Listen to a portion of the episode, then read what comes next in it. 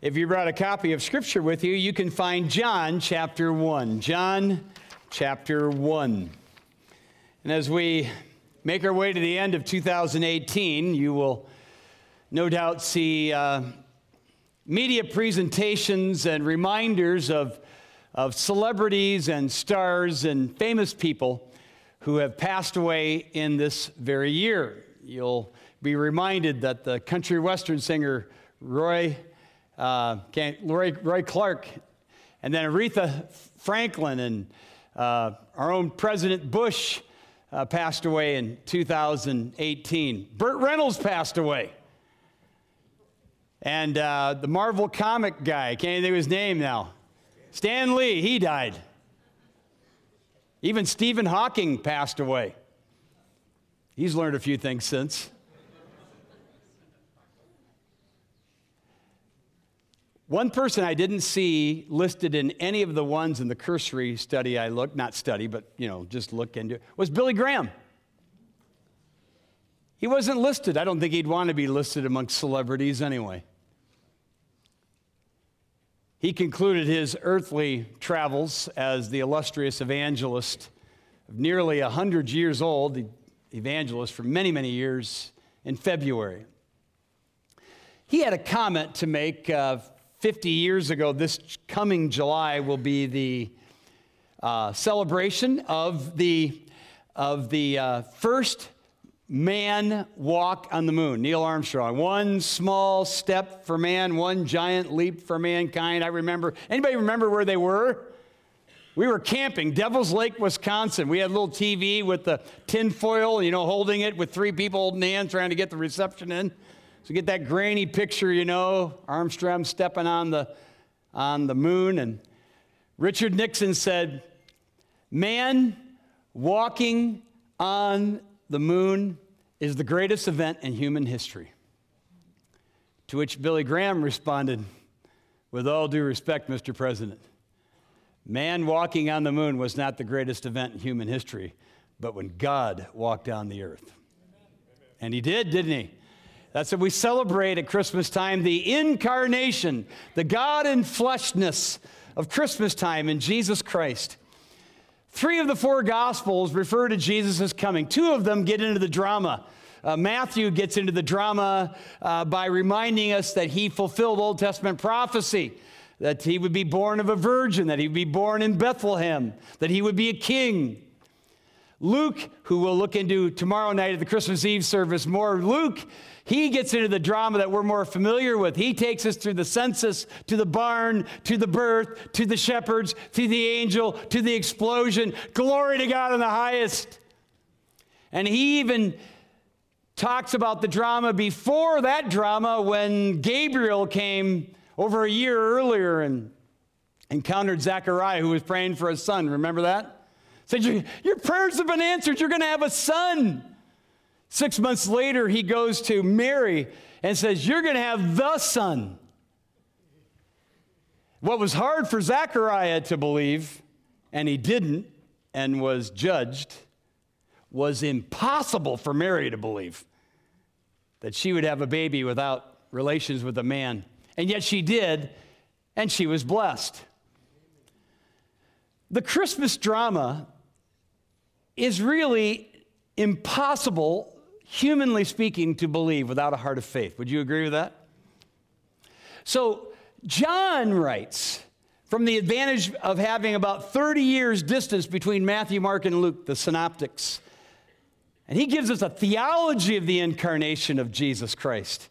He starts before time begins, and he tells us the wonderful news when God came down. So, with fresh eyes, listening ears, active minds, and Lord willing, tender hearts. Let's look at this great passage again, shall we? In the beginning was the Word, and the Word was with God, and the Word was God. The same was in the beginning with God. All things were made by him, and without him was not anything made that was made. In him was life, and his life was the light of men. The light shines in the darkness, and the darkness has not overcome it. Now, there was a man sent from God whose name was John. That'd be John the Baptist. He came as a witness to bear witness about the light that all might believe through him. He was not the light, but he came to bear witness about the light.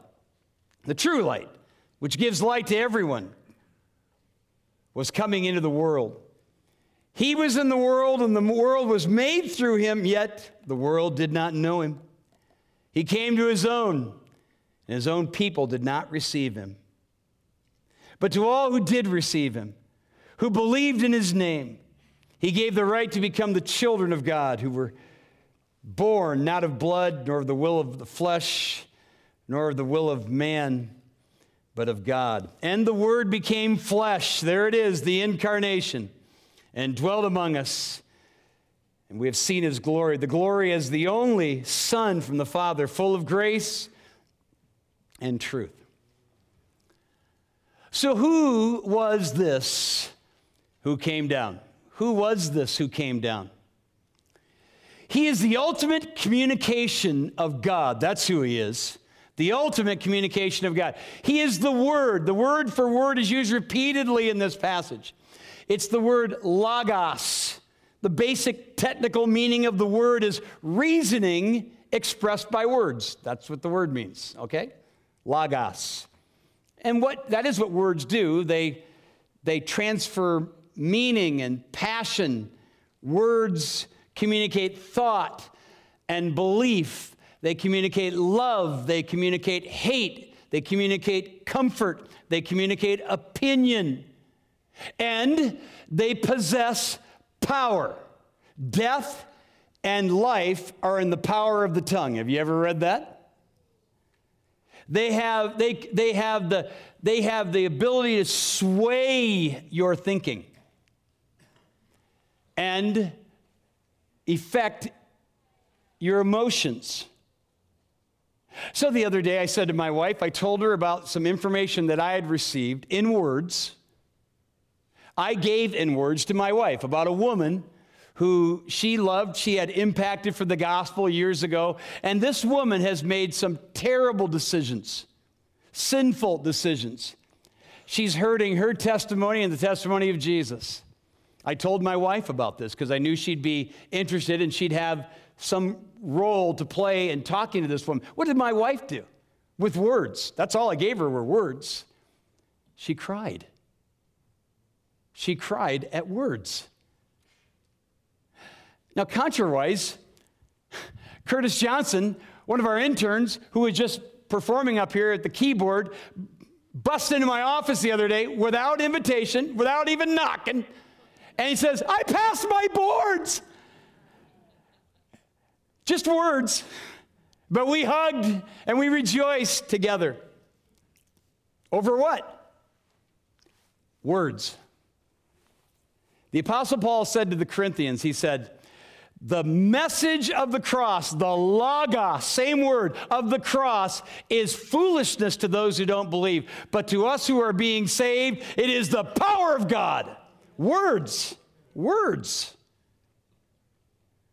He said to Timothy just before he died, before he would meet a Roman axe, he said, Timothy, whatever you do, preach the Logos, preach the word in season, out of season, reprove, rebuke, exhort with all long suffering and doctrine, because men won't put up with sound doctrine for long. Preach the what? Preach the Logos, preach the word. Now, in both of those cases, Paul was talking about the inscripted word, the Bible, the scripture, the word of God. But John here is talking about the incarnate word. Incarnate, in flesh. And the word became what? Flesh, incarnate, and dwelt among us. Jesus is the incarnate word. Who was this who came down? He is Jesus, the ultimate communication of God. And aren't you glad? Study him. He invited us to do so. One day he said, He invited you and me, come to me, all of you who labor and are heavy laden, and I'll give you rest for your souls where you really need it. Take my yoke upon you, and watch this learn from me. My yoke is easy, my burden is light. He is the ultimate communication of God, so study him. He was with God from eternity past. The same, verse 2, was in the beginning with, little, little preposition, pros, with God. The, the word pros, the word with, literally means, watch this, face to face. That's what it means. Face to face with God. The, the mystery of the Trinity, Father, Son, and Holy Spirit is is, is mind by. It's hard to get your mind wrapped around it, isn't it? I had a f- friend the other day sent me his sermon that he was about to preach. I mentored this guy, and uh, he sent me a sermon. He's preaching in First John, where the opening salvo in First John, John describing to his readers says, referring to Jesus, he, he's referring to Jesus, he says, that which we have heard, we've seen with our eyes, uh, we've touched with our hand, our hands have handled. He's the word of life. And I said to him, I said, well, now how are you going to illustrate this? I don't know. How do you illustrate Jesus? I said, well, you, you're married, aren't you? Yeah. I said, have you ever been away from your wife for a while? He said, well, yeah. I said, is talking to her on the phone the same as seeing her, smelling her, touching her, caressing her? No. You know, Jesus could have said to us the same thing about his Father. He could have said to his disciples, he could have said, That he is who I have seen, who I, I've heard, I have fellowshipped with face to face. And he, in as much as said that on the night before he died in John chapter 17, he prayed to the Father. He said, Father, uh, bring back the glory in me that I had with you. Same word, face to face with you before the world was. Have you ever read that? One of our Christmas songs says, referring to the wise men, says, Sages, leave your contemplations right? Brighter visions beam afar. Seek the great desire of nations. You have seen his natal star. Come and worship. Come and worship. Worship Christ, the newborn King. He's saying, Wise men, you've studied the stars long enough. Now come and worship the star himself, the Lord Jesus. And if you will trust him, one day you will see him as he is face to face with the Spirit and the Father in all of their triune glory. Who is this who came down? He is the one who was with, face to face with God from eternity past. So contemplate him, think upon him, contemplate that. Who is this? Who came down? He was God Himself. In the beginning was the Word, and the Word was with God face to face, and the Word, say it, was God. It doesn't say the Word became God, that's what the cults teach. He was God, always was God. If you've been with us in our study of Philippians, we saw in chapter 2 and verse 6, though speaking of Jesus being in the form of God, did not consider equality with God a thing to be what? Grasped. You don't have to grasp something you already hold. He already possessed eternality. He was all he was God, Jesus Christ the same yesterday, today and forever. And by the way, in the word was God, that little word was uh, I don't normally do this, but I'm going to tell you, there's a, the tense is, is, is in the imperfect. The imperfect tense is a continuous action in the past. In other words, if he was God then, he always was God. He's the same yesterday, today, and forever. That's why it says in the 18th verse, we didn't get to there, so let me just read it to you. No one has ever seen God. The only God who is at the Father's side, which means he's not the Father, but he's what? He's God. He's made him known. How beautiful is that? Is it any wonder what the wise men did, what these sages did when they did encounter him? What did they do? They worshiped. They fell down before him. They worshiped. And the Bible tells us explicitly you only worship God. That's why one of my favorite passages in the Bible is when uh, that, the one that you're seeing now, when uh, John, at the end of the book of Revelation, is, is uh, he's so mesmerized by this angel, he falls down and worships the angel. You can read it for yourself. The angel says, Get up, I'm a servant just like you and the prophets. Worship God. The disciples worshiped him. My favorite passage I just want to quickly read to you is in Hebrews, however, on the fact that Jesus is God. Remember, you only worship God, or at least you're only supposed to worship God. Hebrews chapter 1, verse 5 says, for, for to which of the angels did God ever say, You are my son, today I have begotten you? That's a rhetorical question. The answer is none. Or again, I will be to him a father, and he shall be to me a son. Again, the answer is none. And again, when he brings the firstborn into the world, he says, Watch this, let all God's angels what? Worship him because you only worship God. But he doesn't stop there because he says, he says, he says, of the angels, he says he makes his angels winds and his ministers a flame of fire. Now watch this. But of the Son, the Father says, your, this is the Father talking now, your throne, O God, is forever and ever a scepter of uprightness, is the scepter of your kingdom. You've loved righteousness, you've hated wickedness. Therefore, God, your God, has anointed you with the oil of gladness beyond your companions. You have God anointing God. Take that, Jehovah's Witnesses. He is God. And of course, when he says, let all the angels worship him, that's exactly what they did. Remember that? I mean, it's, it's like when you read the Christmas drama, uh, it's once the shepherds, you know, are out there in their fields and the angel appears and then the, the whole choir of angels, it's like they were just ready to bust out of heaven. They couldn't wait to come and praise him and give him glory. Who is this who came down? He is God himself. Worship him. Worship him. He is the creator of all things. Again, by him was not anything made, John says, that was made. I think that's everything, right? In the early 1900s, President Theodore Roosevelt was he was infatuated with the vastness of the universe.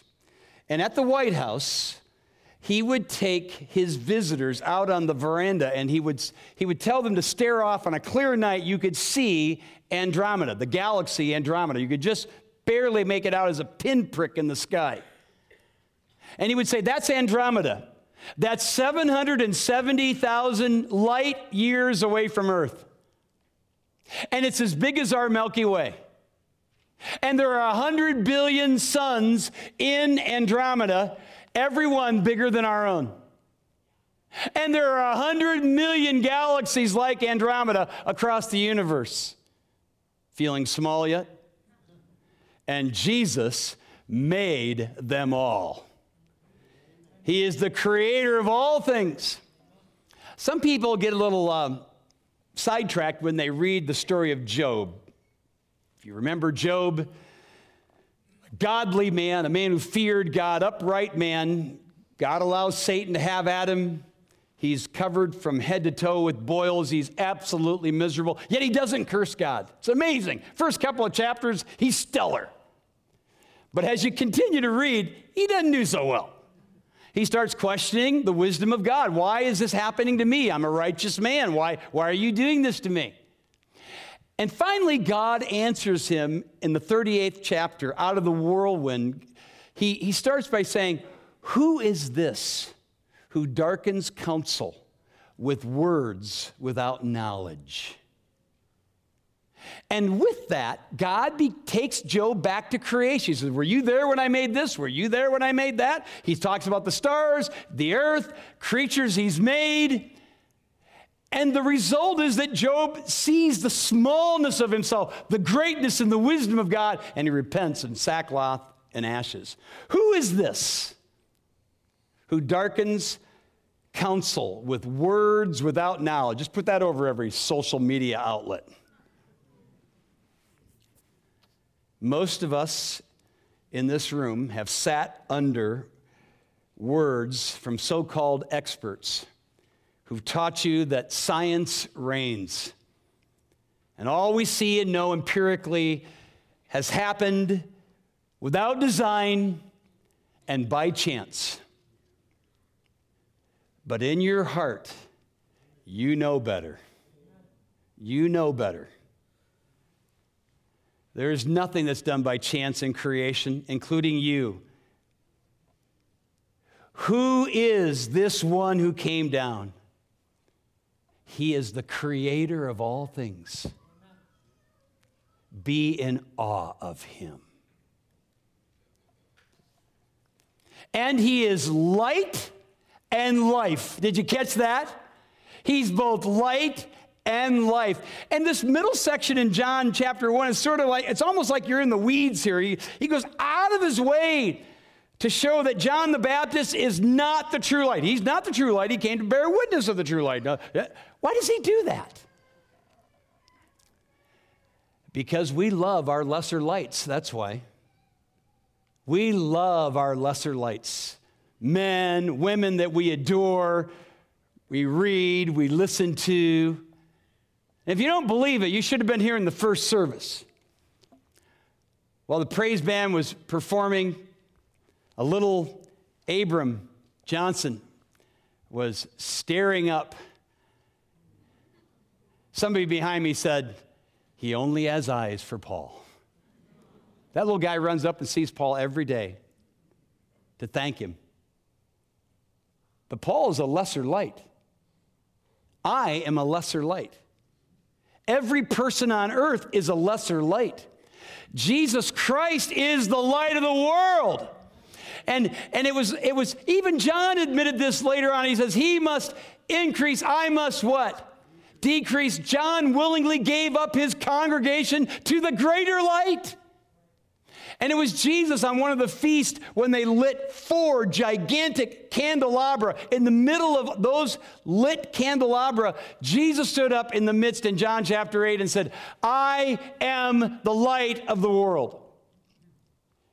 He who believes in me will not walk in darkness, but will have the light of life. Same expression here. You'll have the light of life, which is exactly what some of you don't have you're still in darkness. I was standing in this very area many years ago as a student, getting ready to preach the very first time at Saylorville Baptist Church, not as the pastor, just as a student. So I came on Saturday night, late at night, to practice my message, which is what students do. There was a violent thunderstorm outside and a flash of lightning and a, just a loud kaboom, and everything went dark. Even the exit signs went out. And I stood here in pitch darkness. Have you ever been in pitch darkness? And I sat here and I went, just sort of waiting for it to come back, and it wasn't coming back on. So I started to feel my way down, stumbled down the steps a little bit, and then I ran right into the front pew. Have you ever run into a pew before? that hurt. And I thought, I'll make my way to the wall. I couldn't find the wall. I finally did. Somewhere over here, I, I, I got a hold of the wall. Even the lights outside were gone and I started to feel my way along the wall. Now, I was a grown man, but I was a little bit scared. I can remember finally, it took me 15 minutes to make it to the door. And when I got through the door, there was one exit light out there that was working. I literally ran to it on my way out. Listen, Who is this who came down? He is light and life. He is, he is the exit to your personal darkness that some of you are still in right now. Run to him. Run to him. He's your light and life. He is God who came down to die for us. That's who he is. Verse 14 the Word became flesh and dwelt among us. You can't kill God. He's, he's a spirit. You can kill him if he becomes human, which is exactly what Jesus did. And that's why the scripture tells us in Hebrews chapter 2 here's what it says Since therefore the children share in flesh and blood, that's us, he like he himself likewise partook in the same things, that through death he might destroy the one who has the power of death. Hallelujah. That is the devil. He had to take on flesh to do that. If Abraham Lincoln, the great emancipator of the African, uh, were to walk through these doors, we would stand up in awe, would we not? But if Jesus Christ, the great emancipator of all men, were to walk through those doors, we would kneel down and worship, and rightly so. Who is this who came down? He is the God of the universe who came down to die for your sins. Kneel down before him.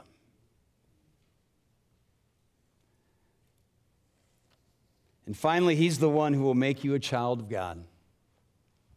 He is the one who will make you a child of God. And in a funnel like approach, John says in, in, in verse 10, he says, he was in the world, and the world was made through him, but the world didn't know him.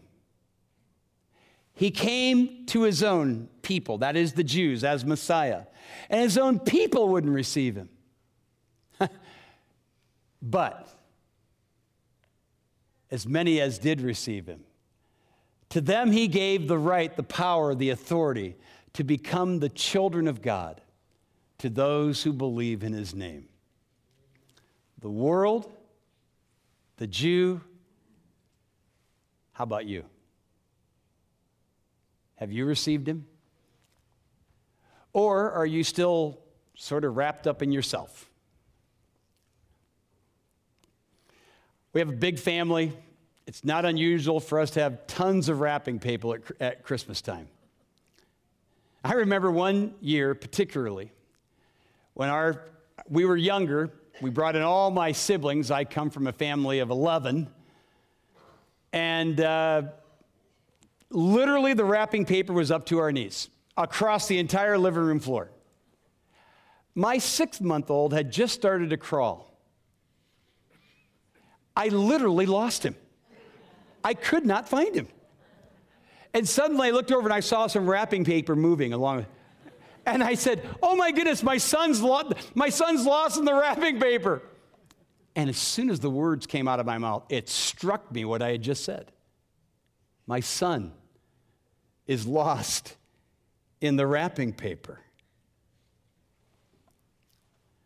The wrapping paper at Christmas is one thing, the wrapping of your life is another. What's your wrapping paper? Is it, is it fitness? Is it your, your physical strength? You're going to get old. Is it your beauty or your handsomeness? You're going to get old. Is it because you want to be the best at what you can possibly, at your area of expertise? Somebody will outdo you.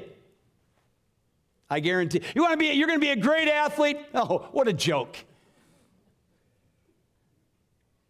It's all wrapping. It's all wrapping. And you know what you do with wrapping paper, don't you? We burn it. A couple years ago, my wife and I we were so generous, we gave every one of our kids a $50 bill. And one of them got it lost in the wrapping paper, and we burned it. I was so sick. Burned up a $50 bill. Now, some of you are staring into the fire right now, and you're going to lose a lot more than 50 bucks because you're so wrapped up in other things. The Word, the Logos. If you receive Him, you'll get something that will never fade, never age, never die, never burn up. Timothy Keller, talking about this passage, says that the Greeks of those days and in before, they understood the concept of logos, the word, which technically means reasoning by words, but they understood it philosophically. The, the logos to the Greek mind was the reason for life. That's what Logos was, the reason for life. John would have known this. The Spirit of God would have prompted John to write something different.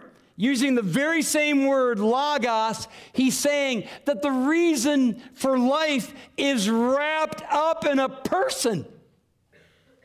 Not in your money, not in your health, not in your hobbies, not in your likes. It's wrapped up in Jesus. In the beginning was the Word. In the beginning